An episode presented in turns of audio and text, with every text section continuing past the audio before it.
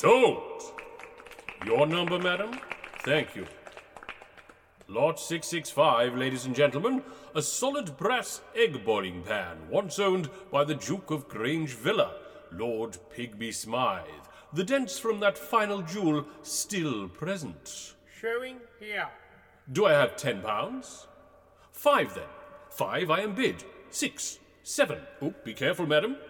Eight. Nine. Nine once. Selling twice. Sold for nine pounds to the gentleman with the wooden leg. Lot 666, then, a radiogram in pieces. Some of you may recall the strange affair of the Peggy Mount Calamity Hour, a podcast never fully explained. Our workshops have topped up the alcohol reserves and restored the rambling and foul language, ensuring that at least half of the facts on display are dubious at best. They have also fitted up parts of the program with wiring for the new electric internet, so that we may get a hint of its former terrifying glory. Perhaps we may frighten away the ghosts of so many years ago with a little inebriation, gentlemen.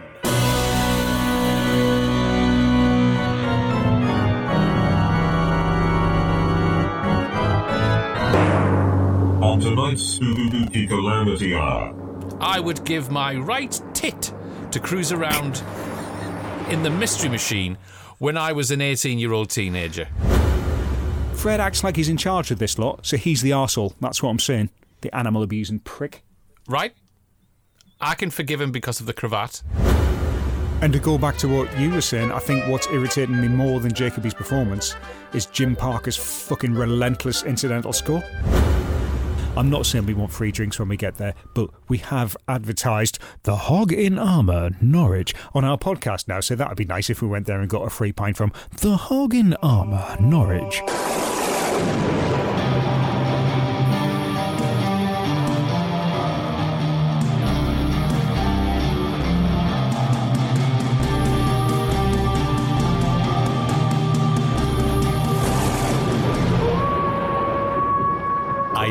Right? Hello and welcome to this annual outpouring of an All Hallows Eve audio affair known as the Peggy Mount Calamity Hour Halloween Special. I am Dr. Velvet, I am the blackout. and we're here to open the creaking crypt door to reveal some trick or treat television.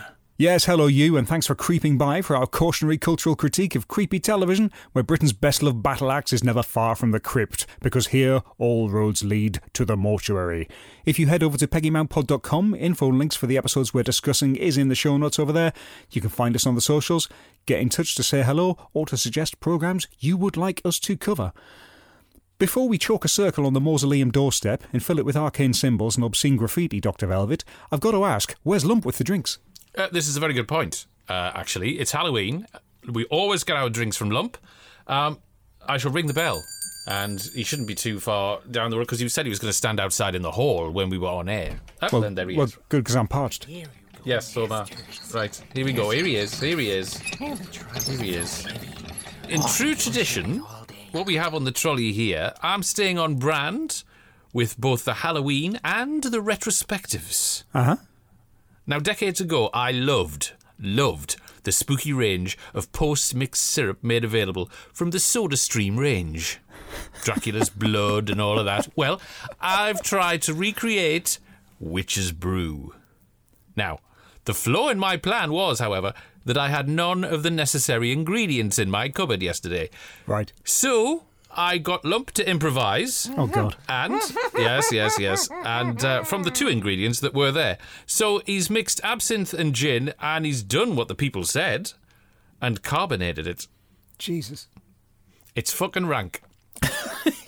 Well, yes. It's Fair play to him for Absolutely trying. He rank. does what he's told. I like that. Right? Your spooky self?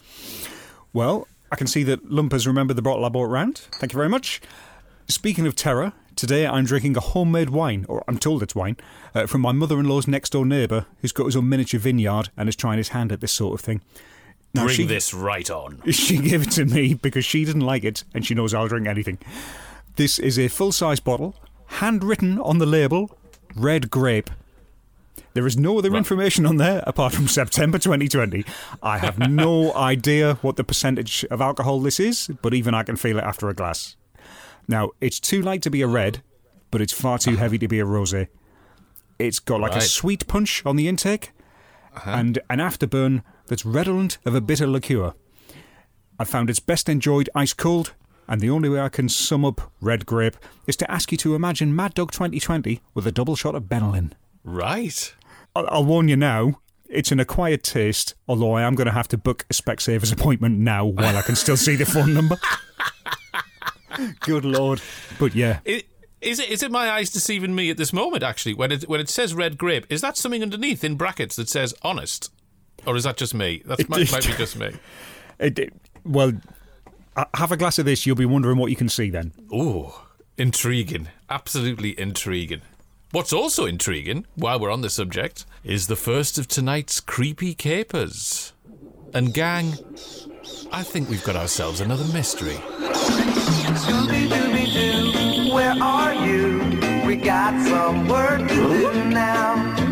Scooby Dooby Doo, where are you? We need some help from you now. Yes, Scooby Doo was a mystery adventure cartoon from Hanna-Barbera, which ran from 1969 to.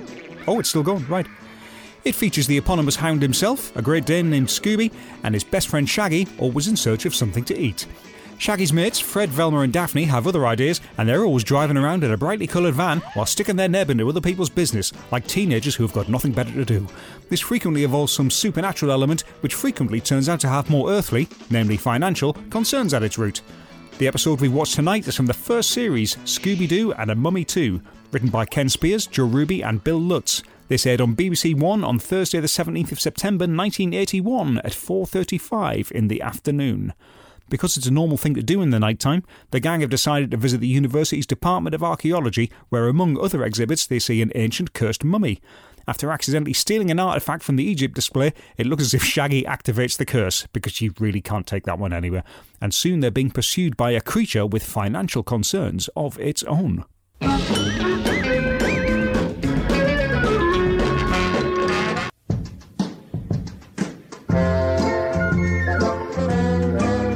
Nine pegs. Straight off the bat, Nine pegs. Scooby Doo was one of the programs that I watched as a kid that changed my life. Mhm. Yeah, that's fair. Absolutely, and this p- particular this series of Scooby Doo from Yeah. it influenced me in so many ways. Uh incredible. Is it too mainstream and conformist to call Scooby Doo peak Hanna Barbera? Uh no. Because I don't think they've produced anything as successful either at the time or since. So that's got to count for a lot. Everything else was a derivative. Okay, Okay. so they cra- they cracked the formula with the Scooby Doo. Uh, in terms of narrative, in Yeah. terms of characterization, this is this was the success, and most formats that followed were literally a tweaking of the Scooby Doo formula. Right. So Cap- Captain Caveman, Goober and the Ghost Chasers, Clue Club. It's all about a gang of kids and either a dog or, in a case of like the new Shmoo, an alien. Um, but they, inevitably, they were solving mysteries. They were out and about solving mysteries, and there were just so many of them. The Funky Phantom, but Scooby Doo.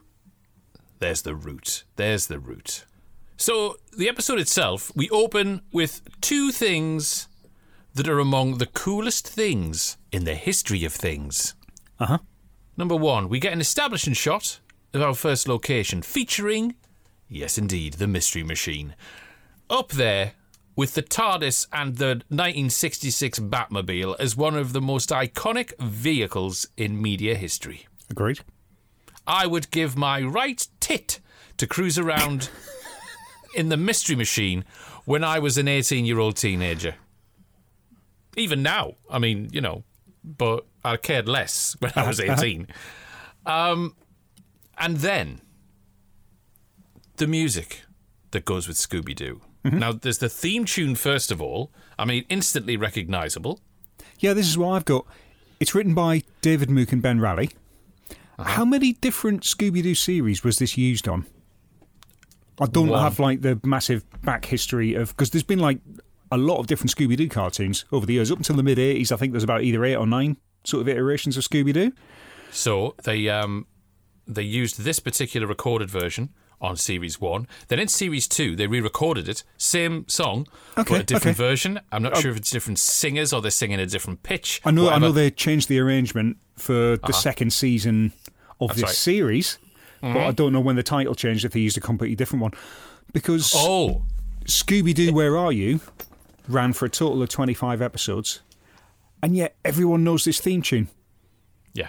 Despite, Because that's I'm assuming later ones didn't use exactly this. I know it's been referenced later, but it's never been like minute one. Here is your tune. Here is a minute of this before we get into the show. I don't think that continued necessarily. And yet, if you ask someone to sing Scooby Doo, they'll sing this song. as far as my knowledge of this program is concerned, and I do have every episode of Scooby Doo ever up to the 90s. Right. Um, Scooby Doo, Where Are You? That theme tune was used on season one, two, and three, and then the the name of the program changed. It became the Scooby Doo Show, Right. and then we had um, the Scooby Doo and Dynomutt Hour. Then we had the new the new Scooby Doo movies, uh, and so on and so on. So um, yeah, the minute the actual title changed, that's when they changed the theme music. Okay. Yeah. The music also plays into my other point, again, before we meet any of the characters. Um, what is Mystery Inc.'s business model? How are they being paid for any of this? I don't think they are. It's definitely their main focus, isn't it? Because the song tells you that. Oh, uh, yeah. Oh, yeah. It goes, a assuming, my brain has always assumed that it's Fred singing the song. Is that fair? Fair. Very fair. You know? So it's gone, Scooby Dooby Doo, where are you? So whoever it is is singing the song specifically to the dog, right? We've got some work to do now. This tells you it's a commercial venture. It's not a hobby. It's not a pastime. That's fine. Scooby Dooby Doo, where are you? We need some help from you now. Now, the dog to whom this is addressed, right, the dog's assistance is required. The dog is part of this. This is mm-hmm. why I'm wondering how they're making a going concerned of this. So, again, would it be would it be acceptable to say that Fred's the leader of this group? Is you know he's the boss, kind of. Yeah. Yeah. He's, he's yeah. the front man. Velma's the brains. She's got the analytical acumen for the most part. Jinkies. Mm-hmm. Um, I imagine Daphne is probably relegated to answering the phone and doing the filing. But you know what? That's still work. It's still valuable. There's nothing. There's no shame in that. That's fine. They just keep taking her out with them. Shaggy's just like their hippie mate, who he acts as a good stooge for luring out the wrong uns for each case. That's fine. But what is Scooby Doo actually there for, though? What does he do? He's a dog after all, isn't he? He is. The lyrics make him sound like an intrinsic member of this mystery Yeah. solving team, and I wonder what he's bringing to the group. Are they meant to be using his keen sense of smell and associated detection skills? Because all I see shout. Scooby doing is padding around the place, breaking stuff and eating. Yeah. Now, to be fair, that- he's a large dog. He can't be blamed for any of those actions, right? I don't mind that. But what the fuck are they doing taking a Great Dane into a museum exactly? The dog is clearly nervy as fuck. They're just making matters worse by putting him in situations where he'll get upset. Fred acts like he's in charge of this lot, so he's the arsehole. That's what I'm saying. The animal abusing prick. right? I can forgive him because of the cravat, but yeah, okay, fine. As well as the theme tune, man, the incidental music that goes with mm-hmm. this series It's of beautiful, isn't it? It's beautiful.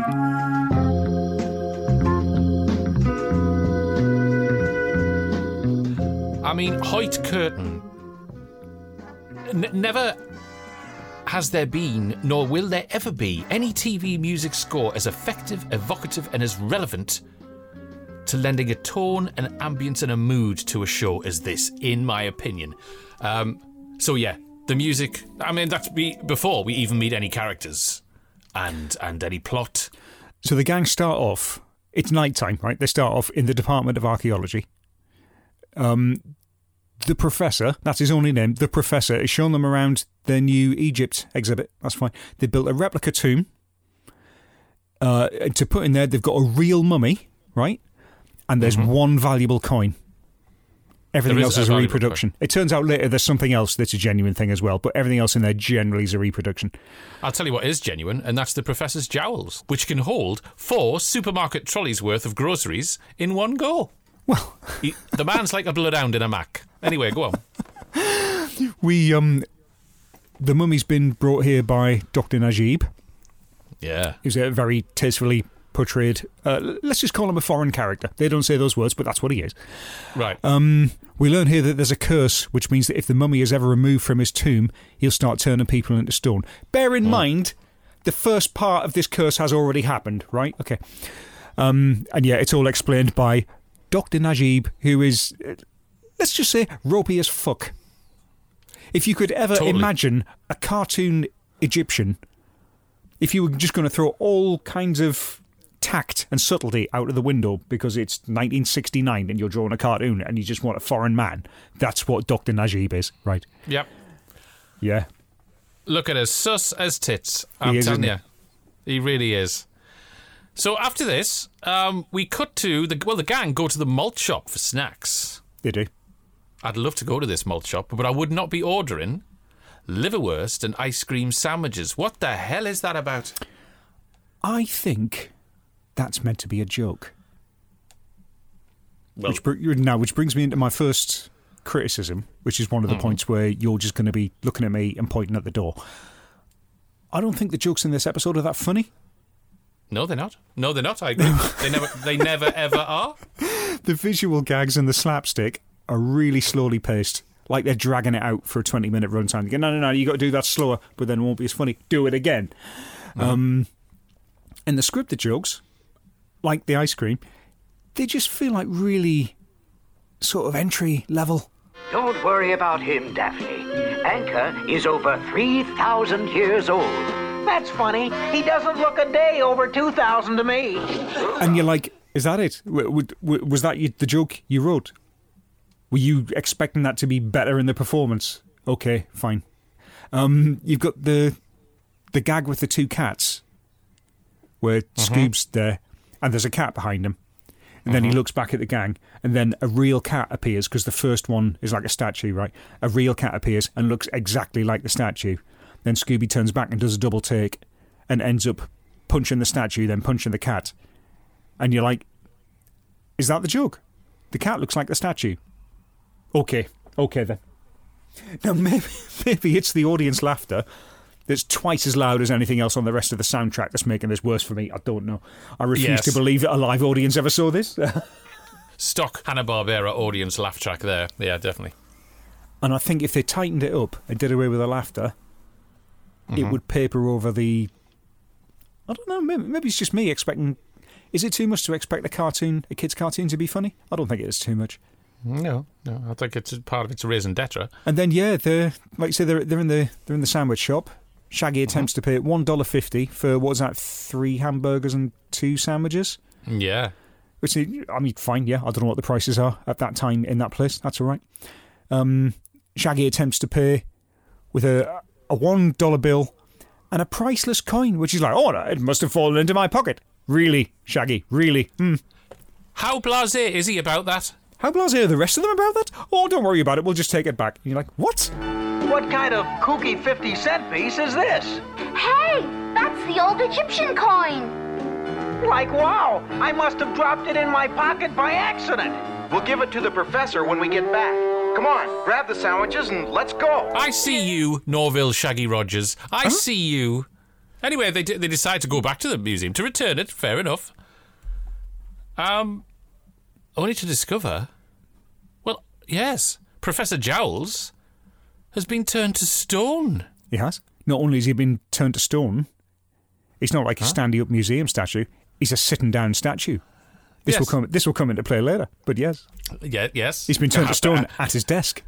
I bet you're going to go down the same line as I am. I bet I probably but, am. But and then Velma blurts out, "There's only one person who could have done this: the mummy." Well, this is it. You know, they seem remarkably accepting of a like a supernatural nemesis that suddenly appeared. I like that. I don't, I don't dislike that at all. That's fine. You know, it shows they're Yeah. kind of open minded and they're just like they've gone. Here's a supernatural menace whose only aim seems to be reclaiming a priceless coin. Mm-hmm. Now, if that was the case, if you're in a museum, you notice that a mummy has disappeared from its coffin, and a mummy is chasing you around, shouting. Coin, coin. Now, I think what I'd do probably is give him the coin and see what happens. Yes. Because that would Yes. stop it, wouldn't it? That would stop Yes, him chasing you around and asking for the coin and killing any more people and turning them all to stone. Give him the coin Uh-huh. Well, just to see what a happens next. on a scientific level. Yeah. Shoot them. You know, yes, there could be some kind of significance here. Let's do that. Let's just do what the right thing and give him the coin instead of The, just. the mummy from Egypt is certainly after the coin that's from Egypt. I think the two might be connected. Yes, yes. If anything, stopping this from happening when we have no clear way of actually stopping the mummy in its tracks, um, that's only going to drag things out for a bit longer, and if anything, result in our dog being turned to stone. Um, Fred and Daphne, they go off together. Velma, Shaggy, and Scooby go in the other direction. And Mm-hmm. we encounter the first chase when they accidentally discover the mummy. Yeah. And by God, it was so good to see those rolling backgrounds again. So they've sussed out that they've sussed out like for clear now that the mummy wants the coin. Mm-hmm. Their options are, as we've just discussed, A, give the money the coin, B, get the fuck off the premises and alert the authorities. What do they do? They go over to the science department because Velma picks up a bit of bandage and goes, This doesn't seem 3,000 years old. It was attached to the mummy previously. Yeah. And in order to stop the mummy from chasing them, Scooby nails the bandage to the floor with three Yep. nails. Yep, yep. I like I like this moment. This stops what I suspect to be uh, maybe six foot two mummy, Mm-hmm. weighing about I don't know fourteen stone. Yeah. That stops him in his tracks. It does. If you were cynical, you might think he's got a hammer. Just attack the mummy. But no, no, you're right. Absolutely put three nails in the ground with a bit of bandages coming off. That's fine. That's right, right. Um, and and, the, the mummy eventually gets free, of course, and which leaves this bit of bandage that Velma then discovers later. Yeah, she um Velma then goes to the over to the, the science department, tests how many thousands of years old a piece of fabric is by boiling some water next to a rack of test tubes. This is going to be good. Um, yeah, you know, she actually claims to be using potassium disulfate. Mm-hmm. And, and I'm assuming this is necessary in carbon dating. I've looked this up. It's not. Well, naturally, I mean, the show's already shown us how much it hates history. Now it's telling science to fuck off as well. You know what I mean?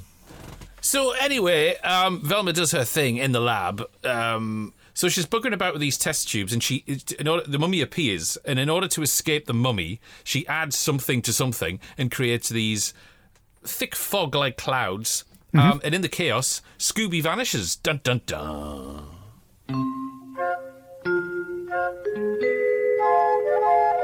They lose Scooby. Shaggy and Velma obviously go out to look for him. They come across this. There's a shed, and in front of the shed stands, you've guessed it, Stone Scooby Doo. He's been turned to stone by Coin the Mummy. That's right. Oh, and um, Dr. Najib is stone as well. We forgot to mention that. They find him in Yeah, his car earlier on, and he's stone. He's turned into stone. So he's definitely off the suspect list because he's been turned to stone. That's right. Remem- remember That's right. that. So, so we've got the professor, uh, Doctor Doctor Najib, and now Yep. Scooby. They're, they're all stones, All stone. or, or rather, they're all actual stoned. Actual, yes, actual, act, actual, actual stone. Yes. Yeah, That's. yeah. She can look at a bit of bandage and go, "That's not three thousand years old." Yeah. But she'll look at a, a statue and just go, "That's definitely stone. I don't need to test that." This will come up in about three minutes' time. I like some of Velma's dialogue. I do like the way she terms people now and again. The mummy appears and she's like, "Oh, he is big, bad, and bandaged again."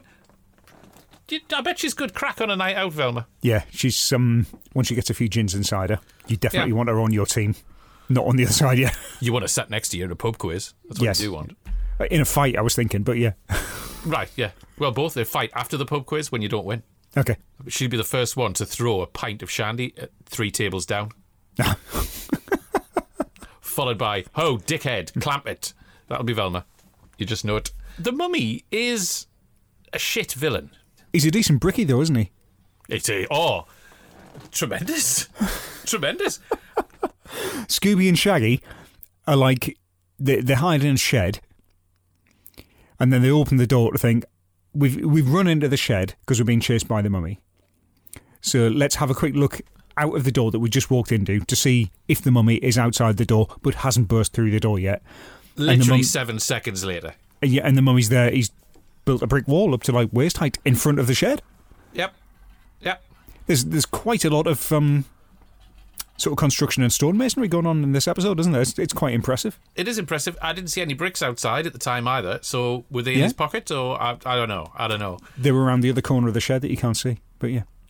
It's almost as improbable as an electric saw working in the water. Oh mate. So Velma's like, Daphne, turn on the lights.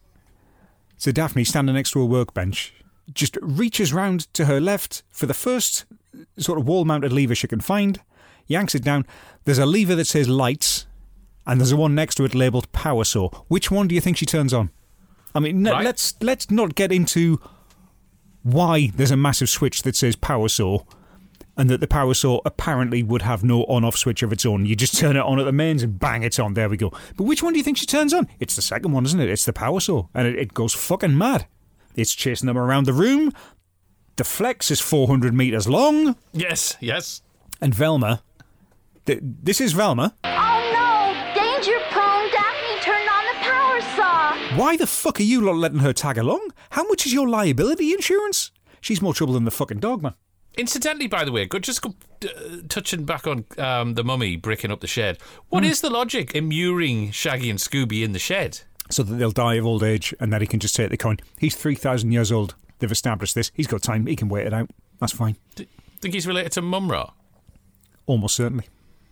Yeah. Oh, it's, he's certainly going to be his neighbour, isn't he? He's going to be the neighbour that he doesn't complain about. Yeah, probably. Yeah, yeah. That's fair enough. Coin, coin. he's not much conversation. Mind you, yeah, it'd be all right in a pub quiz when they were like Mumm-Ra's reading the. Who is the replacement for Mike Neville on Look North? I'm correct. Fairly limited usage, but you know he has his moments. I'll give him that. Definitely.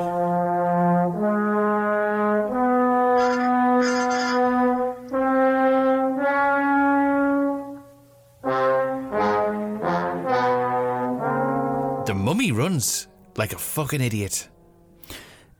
Well, he's three thousand years old and he's covered in bandages. Bless his heart. I felt sorry for him in a way. But anyway, they collide with him and he gets booted into a. It's a basketball hoop, isn't it? Um, We've missed a bit. Have we? What have we missed? They, they dis- Shaggy discovers Shaggy and Scooby discover where the stone statues are coming from of course. because this happens. Hey, like what's this? Quick drying mold cement. And spray molds.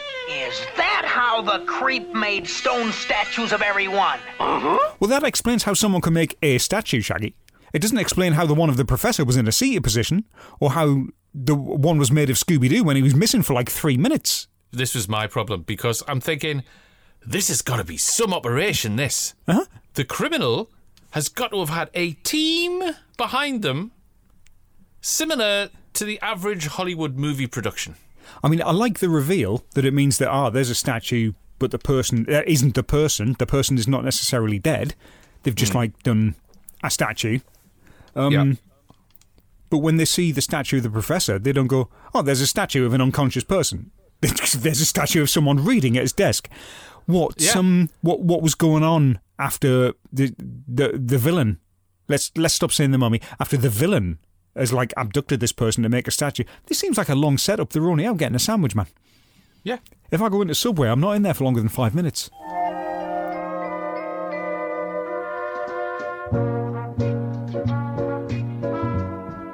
So we get to the much anticipated reveal. Uh-huh. The final reveal Freddy takes the mask off the spooky villain, and it is. Dr. Najib! Dr. Najib! Did you did you get it? Did you work it out? So wait, it's the dodgy looking Egyptian bloke who's looked and sounded suspicious as fuck since the first frame when he was introduced. Is that right? So not many clues. Well, I'm glad that Hanna-Barbera aren't trying to push any kind of hippie bullshit about cultural sensitivity on a young audience. To, be, to be clear, I'm not saying that it can't be Dr. Najib, just that it was clearly always going to be. Dr. Yeah. Najib seems to have gone to great lengths to get his hands on a coin, when- which he could have stolen at any time, given that he's involved in setting up the exhibition.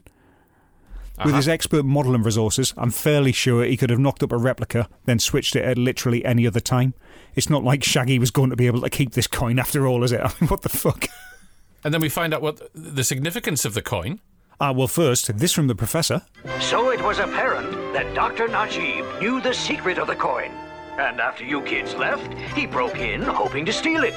But when I surprised him, he had to tie me up in the shack. Actually, Professor, he did have another option. Once he's made the statue of you, he doesn't need you anymore, does he?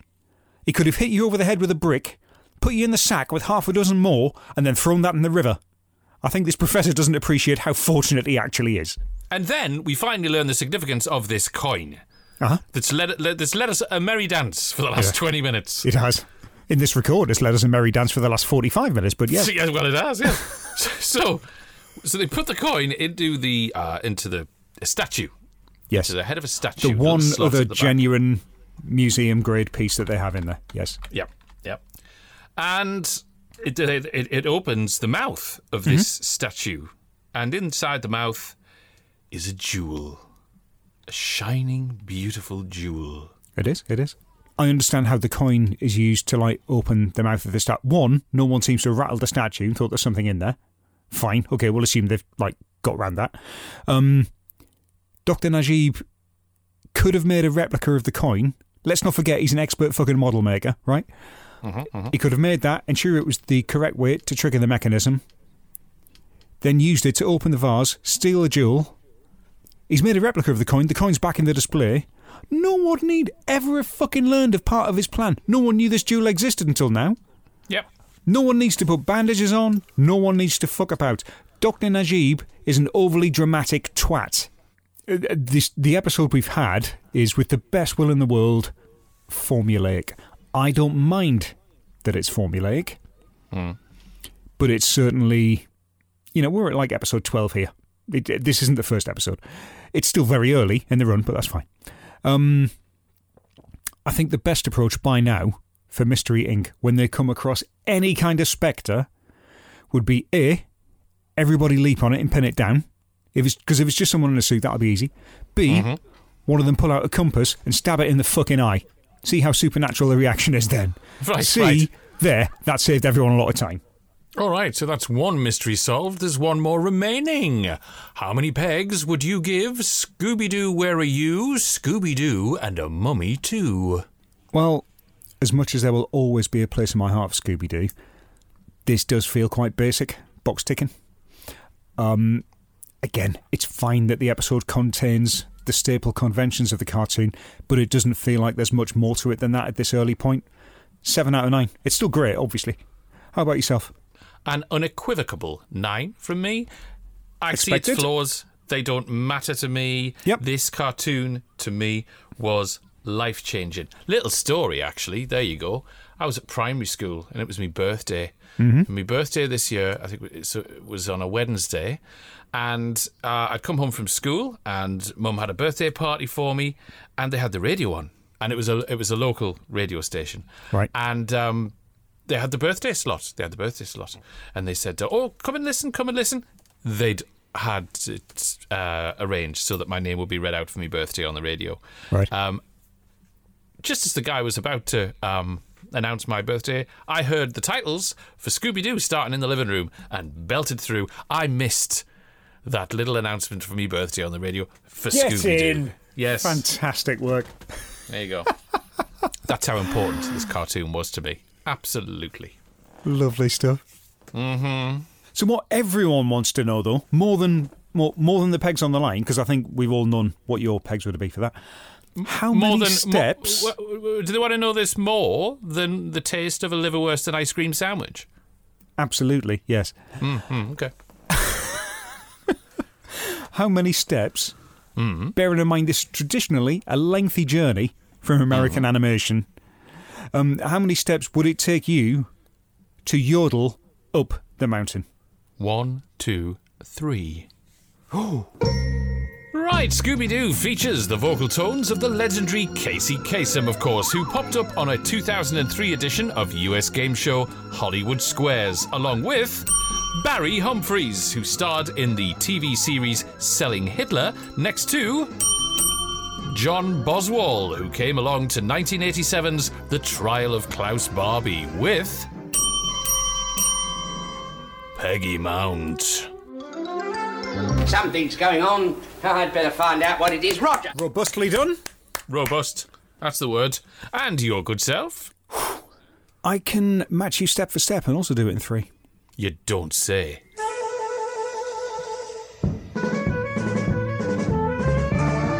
This episode of Scooby Doo, Coin is voiced by John Stephenson, who rocked up in a 1965 episode of The Man from Uncle with David McCallum, who was in Hear My Song, as was Norman Vaughan, who starred in 1981's The End of the End of the Pier Show with Peggy Mount. If anybody's next, it's me. Superb, superb, superb. I have to say that was absolutely exhausting, and, might I suggest, it's worthy of a visit to the malt shop. While we look across to another table and order whatever Fred and the gang are having, let's see what we can buy amongst the Halloween things.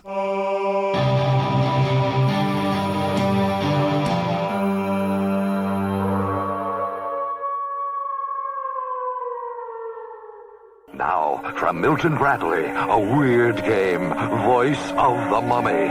Press the button. From within the tomb, the mummy speaks. Look out! The unholy snakes of Aemon reach from below. Move up one level. Each player tries to capture the sacred scarab. He who collects the most jewels wins. The Voice of the Mummy. The electric sound game from Milton Bradley. There's a cereal in the neighborhood with O's and ghosts. Tastes real good. Ghostbusters. Marshmallow ghosts, fruit flavored O's. Ghostbusters taste great with milk and juice and toast. A nutritious breakfast with the ghosts. Ghostbusters. Fruit flavored O's. Ghostbusters. Marshmallow ghosts. Ghostbusters. What are you gonna crunch? Ghostbusters. I want to bite your finger. It's a Dracula game. Just set the clock. Just try your luck. If Dracula's cape opens, you have to put your finger in his mouth and press the lever. If he leaves a mark on your finger, you have to start over again. He didn't bite me. If you can sneak all the way around Dracula's house, you'll win the game. You're not supposed to bite people. It's a Dracula game. I want to bite your finger from Hasbro.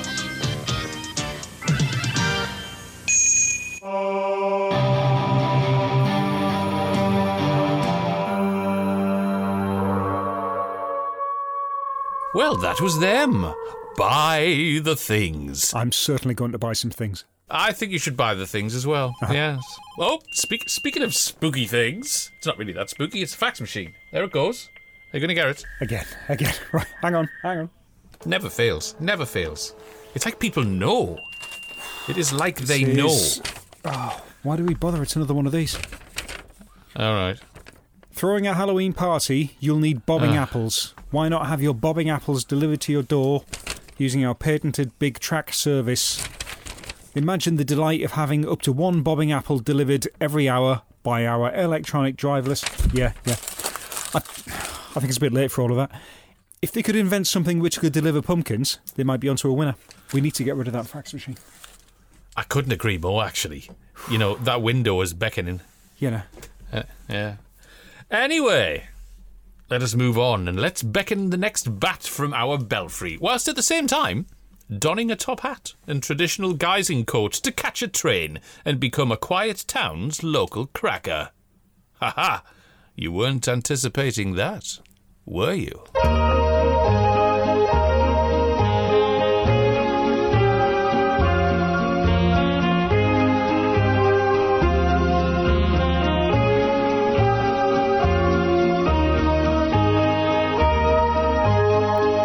Another iconic theme tune and another half hour of pant papping terror.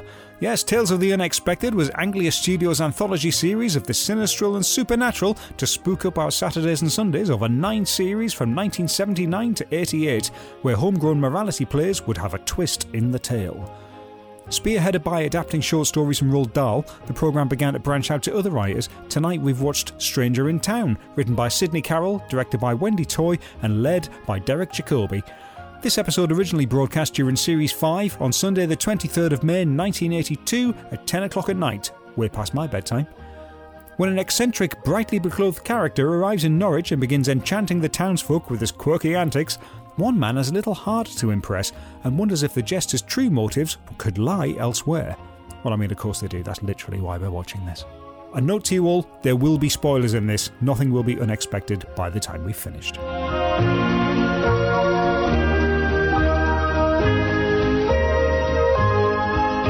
Amazing titles and music, which I will add were bittersweet for me. Oh, is that?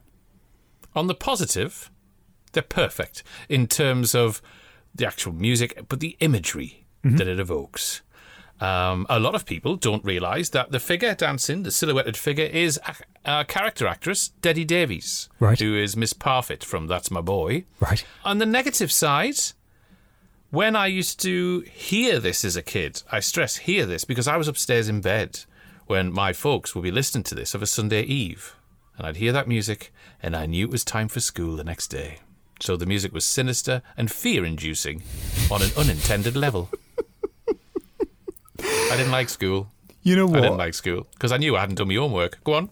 You know what? Producer Ken told me earlier that he was chatting hmm. to Mick round at the Buffs, and he Mm. said he remembers as a kid, yeah, he used to hear Ron Grainer's legendary theme tune, like Yeah. you, drifting up the stairs when he was in bed. Yep. Now he he knew what Tales of the Unexpected was, but he was never allowed to stay up for it. So one night he's heard it. He's crept down the stairs, and through a crack in the living room door, he's just been able to see his dad on the settee, excitedly rocking backward and forward, wide-eyed. He's rubbing his hands on his knees. This must be great, thinks Mick. His dad was so transfixed by what he was watching that the kids quietly managed to push the living room door open and just slide through enough to just hide down by the side of the settee to watch it. Anyway, it turns out the telly was off, the music was playing on a record, and his mother was dancing in front of the fire wearing a black morph suit. To this day, Mick has never seen a single episode.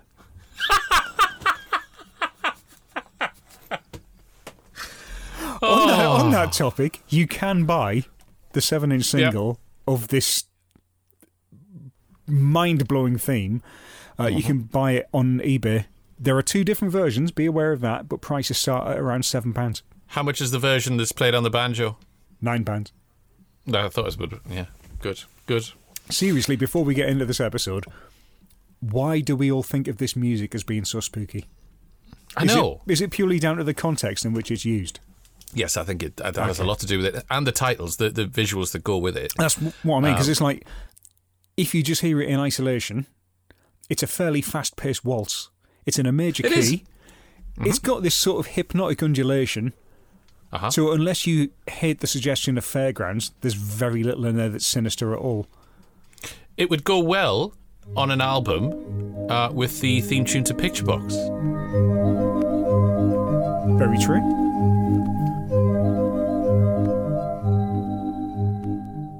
And you know what? Funnily enough, this episode is all about the music, isn't it? It is. Oh, God, isn't it? Isn't it though? Yeah. Charming opening scenes. Charming opening scenes. Uh-huh. And we are led, quite relevantly, Pied Piper like, to something sinister. It's got to, of course it has. But the score is beautifully choreographed to the visual performance. This is this is lovely stuff that we're watching at the beginning here.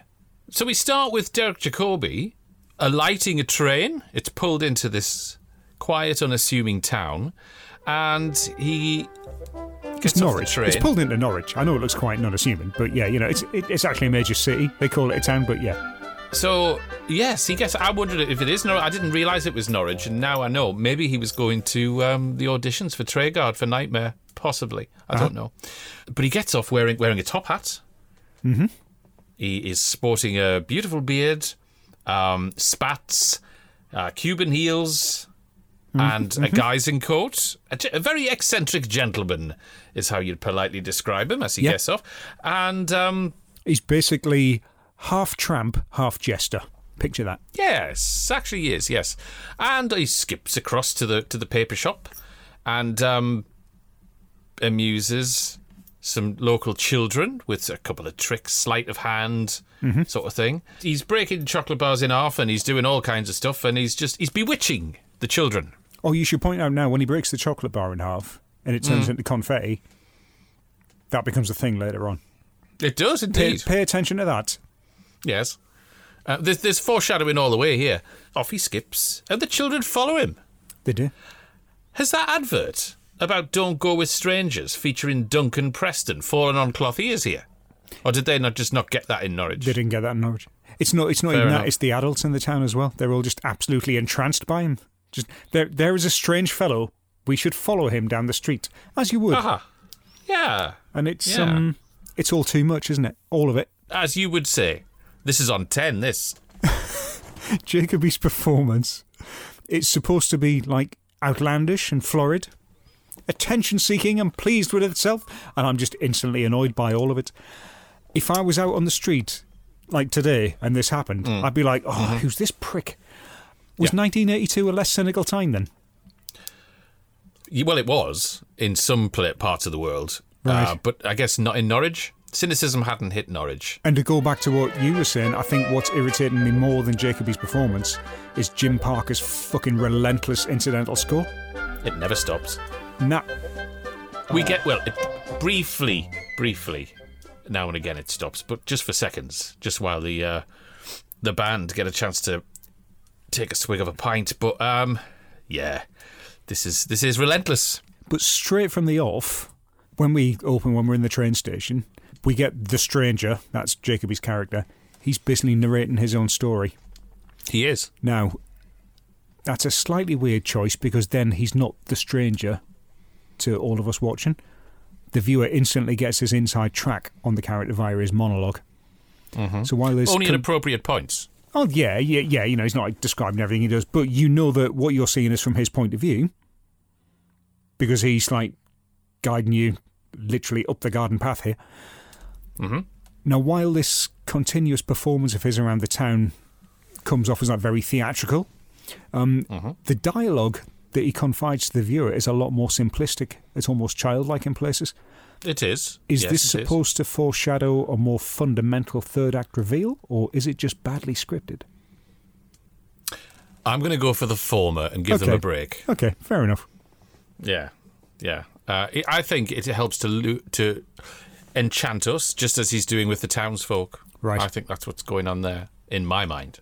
Because it's moments like this. They thought I was amusing.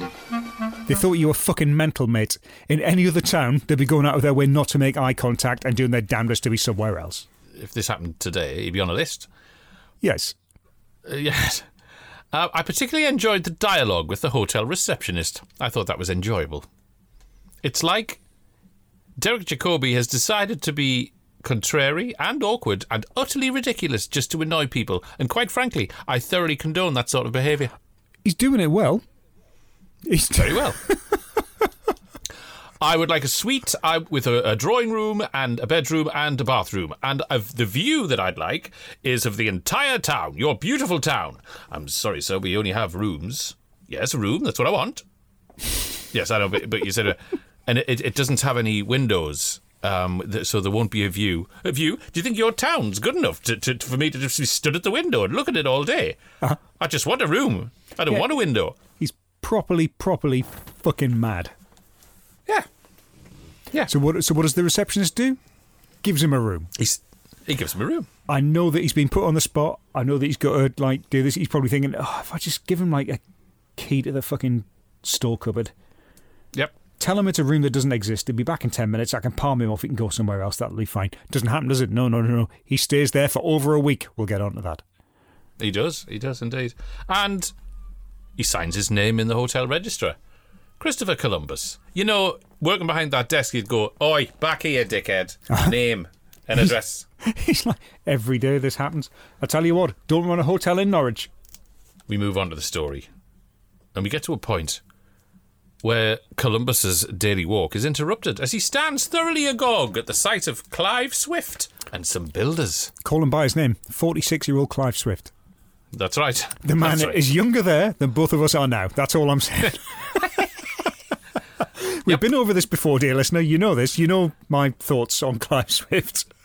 Um, he looks great for his age. The problem is, he's always looked that great for his age, even when he was 18. Anyway. Um, yes, 46 year old Clive Swift is playing uh, the owner of a building for Mr. Latham. Mr. Latham. yeah. And this man, he can go from yelling at one of his employees to being great mates with them in the same sentence. That's right. What That's a right. dick. Everyone Yeah. on that site fucking hates him. They're looking at putting him in the foundations of the next fucking hotel they're working on. Good lord. Some sleight of hand, some meaningless sleight of hand occurs. He loves it, doesn't he? He loves his tricks from the joke shop. We realise why that meeting occurred. It seems meaningless at the time, but as the story gets on, there is a complete meaning for it. hmm hmm And then another gem from the monologue. They thought I was crazy, did they? I'd show them if I was crazy or not. Is that an homage to Claude Rains in The Invisible Man when he did this? You're crazy to know who I am, aren't you? All right, I'll show you.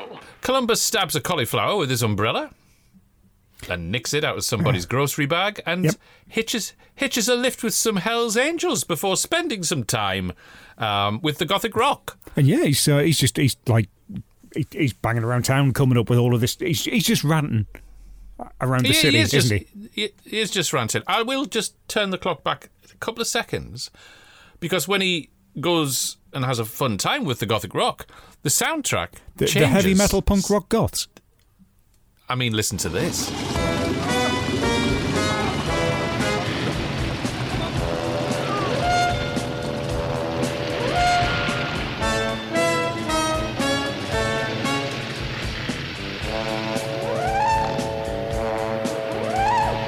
Isn't it beautiful? Isn't Yeah, you that see, beautiful? You see, even if you're not looking at them, for, for you, listener at home, if you haven't clicked on the link and watched this yet, you'd know it was heavy metal punk rock goth because Jim Parker's brass band has got a belt and drum kit behind it now.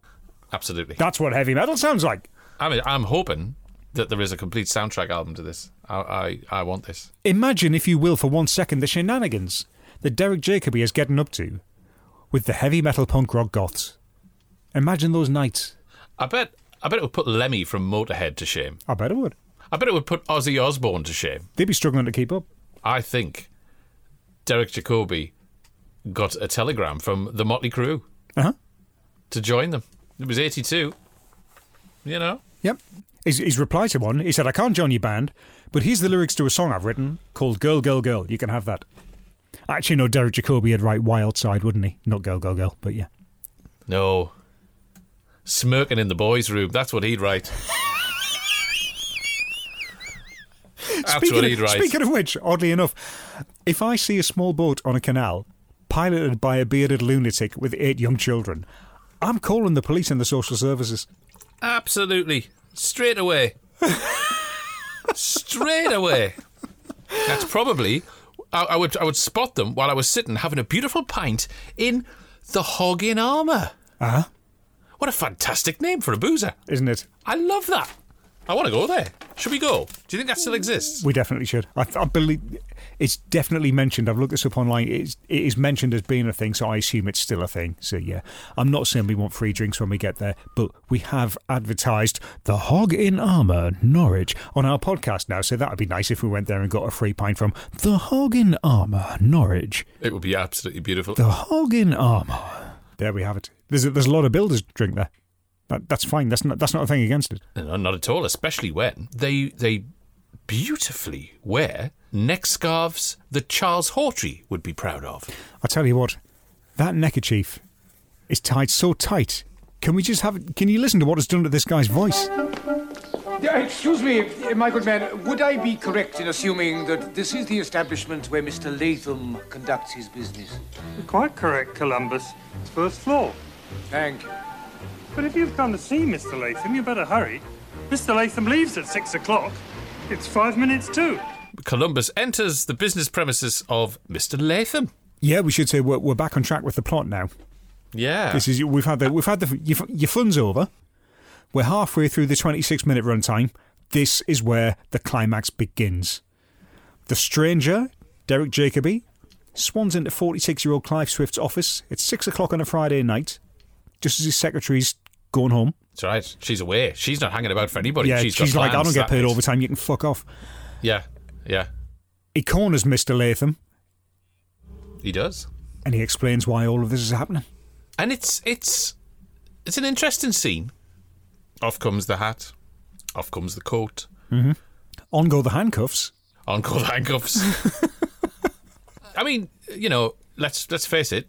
Up to the point where he's walking past the Hog in Armour, Norwich, Just five minutes from this podcast. Yeah.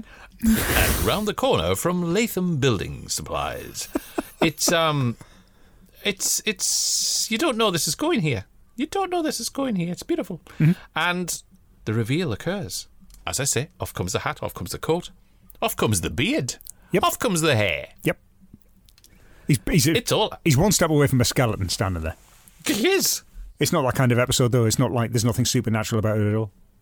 It's it's not, but we do get. To, you mentioned the skeleton quite rightly because we do get to the bones of why he has returned to this town. It's revenge. Now, we did say at the top of all this, there's going to be spoilers. Here is where the spoilers begin. It turns out 46 year old Clive Swift has done a murder, but for reasons which aren't explained, Derek Jacobi's done time for it. Apparently, Latham framed him. 15 year in the nick. That's what he's done. So now he's come Yep. back. He's learnt a load of what can only be described as shit conjuring tricks in his time in prison. Yep. And he's like, I know, I've, I've, I'm working on the perfect plan for my revenge here. Yeah. Can we see it? He kills him. The crunch of that knife. What I like I is mentioned- how pink his hmm. face goes when that happens. You don't see the Yeah. knife going in because this is ITV on a Sunday night, that's fine. But you do get to see Jacobi's face while he's pushing uh-huh. it in. Uh-huh. And unless it's something they put in in post, and I don't think it is, his face goes a beautiful puce colour when he's just like pushing that blade in. You just hear that crunch. It sounded like a knife going into an apple. I know for a fact that in the Foley department, that's what they used for this. It has to be. So all of this, all of this was a plan, his plan, right, to get revenge on the hmm. guy that had him doing 15 years for a murder he didn't do. That's fine. Yeah. And part of that revenge was murdering the guy. That's also fine. I get that. I think a big part of the problem with this is that Derek Jacobi, with a false beard and a patchwork dress code, looks remarkably similar to Derek Jacobi with no beard and a brown Mac. Ah, but it's all about people's perception, do you see? But he has got a very, Derek Jacobi has got a very distinctive face, hasn't he? Therefore, it's not Oh, that much of a disguise. It's not that much of a subsequent transformation. Yeah, well, yeah. I know, if I the know what you conceit is that the guy is just blended into the background once he got changed, I suspect this might have been miscast. If I'd framed someone for a murder that we learn absolutely no more about, remember, I think I'd remember the face of the guy I'd fitted up, even if he turned up 15 years later with a straggly false beard. Because 46 year old Clive Swift has no idea who this guy is until, it, until he takes the beard off. And you're like, he'd know him though, wouldn't he? He hates the guy enough to have fitted him up for a murder. He'd definitely remember the guy. We'd remember his voice. I would. I would. Well, th- then again, his voice changed because as Columbus, he speaks very much like that, sir. But then when he's talking like his true identity, he's almost like that. There's something in Jacobi's mannerisms during that sort of reveal monologue. 46 year old Clive Swift gets the odd sort of word in there, but it's basically a monologue when he's walking around the desk. Um, it puts me in mind of Daniel Craig in Layer Cake. I do think that Jacobi has had a fucking great time making this. Uh huh. He probably expected the final product to be a bit more atmospheric in the final cut. This looks like it was shot on literally on like a video camera. but, you know, Yeah, yeah, yeah. That's fine. You know, we have to get over the production sort of issues. As creating an alibi goes, it's not a bad crack of the whip. Oh, it's not. I just I thought there was going to be like a further twist in that 46 year old Clive Swift had a twin brother, and that was the one that did the murder, and that the strangers accidentally killed the wrong chap, making him a proper no. murderer after all. But no, it's not that. see- the story just see- explains itself in a very linear fashion, and there is absolutely no twist here. All I'm saying is when they stopped Roald Dahl, when they banned Roald Dahl from writing these, it might have gone Mm. off the rails a bit. Oh yeah, to be clear to our listener who hasn't watched this, Mm. he murders 46 year old Clive Swift. Sorry, he, he kills him. Then, because he's wearing like normal clothes, a brown Mac, and he's taken off his Cuban heels, no one notices who he is. He just gets on the train and fucks off, and that's the end. And that's the end. Now, on his way to the train station, get, he gets in. Um, he, he picks up a newspaper Mhm. from from the aforementioned uh, newspaper desk kiosk and um, sprinkles confetti. And then he gets on the train that, and he is sprinkles that confetti. accidental or deliberate? That bit. I couldn't tell. I think that's And if- accidental. the bit he puts over the over 46 year old Clive Swift's dead face. That's deliberate. That that's deliberate, yes. But that's the thing that'll catch him out. But yeah, I think it's accidental. I think it's just some confetti that happened to be in his pocket. Right. Because if that's the case, then that's fine. Because I thought, oh, is your ego getting the better of you and you've sprinkled that just to leave a like a calling card and you're being clever? Because the kid put two and two together. The, the guy who was selling the newspapers watched him, saw the confetti fall, and thought, kind of. The kid, yeah, the kid at the train station sees this confetti, and that casts his mind back to when he'd sort of snapped this chocolate bar in half. Yeah. But obviously, the kid at the train station doesn't know he's just done a murder. That's right. So it kind of That's looks right. from the look on the kid's face, where he's like just there with this awestruck, what, what, what, what is that? That's a normal guy. And some confetti's just come out of like his pocket or his glove, like he's never seen or heard of confetti before this nutter arrived. Right. He works for a newsagent. He's handling piles of newspapers and magazines coming in every single day. He's never seen a small amount of shredded paper before. Right. Would this kid be Uh, well- surprised if he found a leaf in a forest? I, th- I think it's more that this this kid looking at the uh, Jacobi and thinking, "Oh, but someone else did that the other day, and now you've done it. Are you him?" Or, but and that's what kind of annoyed me because I thought Columbus, are you? I, I, have you done that to be clever? That's meant to be the twist. Brackets, trademark, close brackets. That's meant to be the kind of, oh, that'll be the thing that gives him away, even though the episode ends before that happens. But like I said, the kid doesn't know he's done a murder. He's just like, oh, there's some more confetti. I wonder if the guy on that train is the guy who had the confetti the other day. That's still not going to prove anything. There's no, there's No. not going to be a headline uh, two days later saying Mr. Latham, brackets 46 year old Clive Swift, close brackets, is dead and had confetti on his face. No one's going to learn about that. It doesn't matter. None of this in the last fucking minutes is going to figure into this at all. I tell you what's really pissed me off though. What's that? The stranger hasn't paid for that hotel either, has he? That's a good point. he signed into the hotel as And Christopher no Columbus. He doesn't Yeah, give the yeah, yeah. receptionist any money. He puts like a his feather quill in his pocket and just swans off upstairs with a key. The story's payoff actually occurs on day 10. The narration Mm-hmm. tells us this. He stayed in that hotel for nine nights by that point. We know he's taken a room, not a suite. Now, the Maid's Head Hotel in Norwich, it, it's a real thing. It doesn't do single rooms. I've been on their website and checked. It does do suites, but as the guy said, they didn't have suites available. Even their most standard double, these days, I mean, it starts at £105 per night, moves up to 135 once you hit the weekends, right? So even if we're being nice and assuming that his stay has only covered one weekend, he's racked up a bill of £1,140 on the room alone. Now, the Bank of England inflation calculator translates it translates this into £320 in 1982's money, which doesn't Right. sound like that much until you remember that a pint cost 60 pence then and a paper was 15p. Uh-huh. He's just, And- they're trying to run a fucking business. And he's made it worse for anybody else who turns up because now they're going to want to see DNA prints. They're going to have a retina scan when they go in just to prove you are Oh, who you don't are. get me don't get me wrong. When he's there at the hotel desk at the start, and the guy says, "Oh, it hasn't got a bath," and Jacob he's like, "I, I don't need a bath." Being the theatrical, you can rest assured this man smells of piss. Yes. Oh God. That room needs fumigating. After the- fucking CSI have been in there, definitely. Yes. Yes. Yes. Good lord. Again, this seems like a lot of effort to go to just to carry out a very basic crime. It's, this is like a, this is a perfect partner episode for Scooby Doo here. Ten days of fannying about with cheap conjuring tricks. All he had to do, right, was dress as a motorcycle courier, go into the office, fucking brain Latham with his helmet before getting changed into the clothes that he brought in as a parcel he was pretending to deliver. He might also have to kill the secretary on the way in, but that's collateral damage. That'll be a lot more simple. Think of the amount of time he's put into this. Ridiculous. pegs clipped to the top hat Uh-huh, of a uh-huh, cracker? uh-huh. How many? For me, fair play, I was expecting some kind of satisfying ending to this. So, Stranger in Town delivered exactly on the premise of Tale of the Unexpected, at least. Four out of nine. Okay. Um, What about you? well, it's no lamb to the slaughter, this, is it? It's not. Uh, It's not.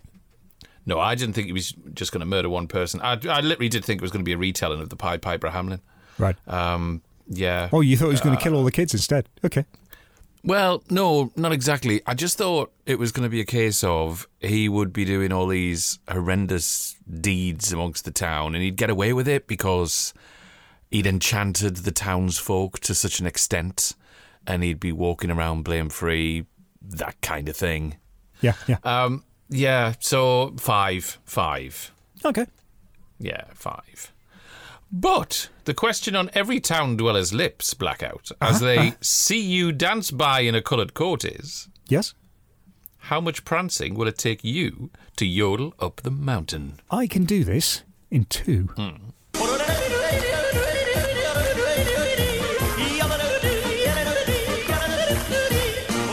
This Tale of the Unexpected stars Derek Jacobi, of course, who was in the Bounty Hunter episode of Minder alongside George Cole, Dennis Waterman, James Aubrey, and George Layton, who all rocked up in our old favourite Night of 100 Stars with. Peggy Mount. Dolly's man, your money, and Finch's ginger twins. Ah, yes, the old favourite, the old favourite. Love it, love it. Would you care to join me up here where the air is thin? Try and stop me.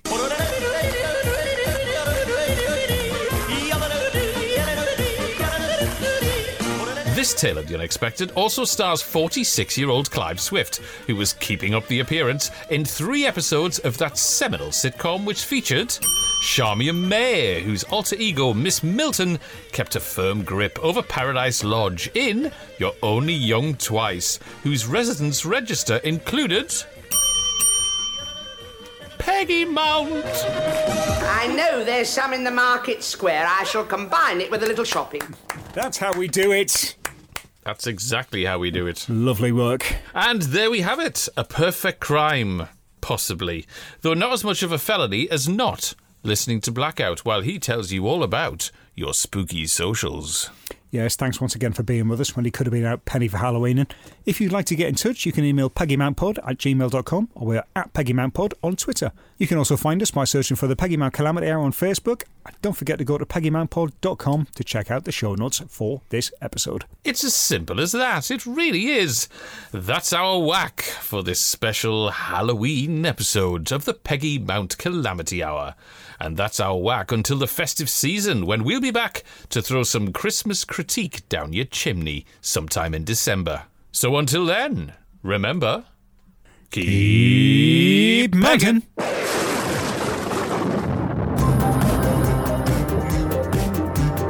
Peggy Mount Calamity Hour is a free podcast from iPorle Media, which holds production copyright. Opinions and recollections expressed are not to be taken as fact. The title and credit music is by Dr. Velvet. Audio segments from television programs are presented for review and informational purposes only under fair use, and no ownership of these is claimed or implied by this show. For more information, visit peggymountpod.com.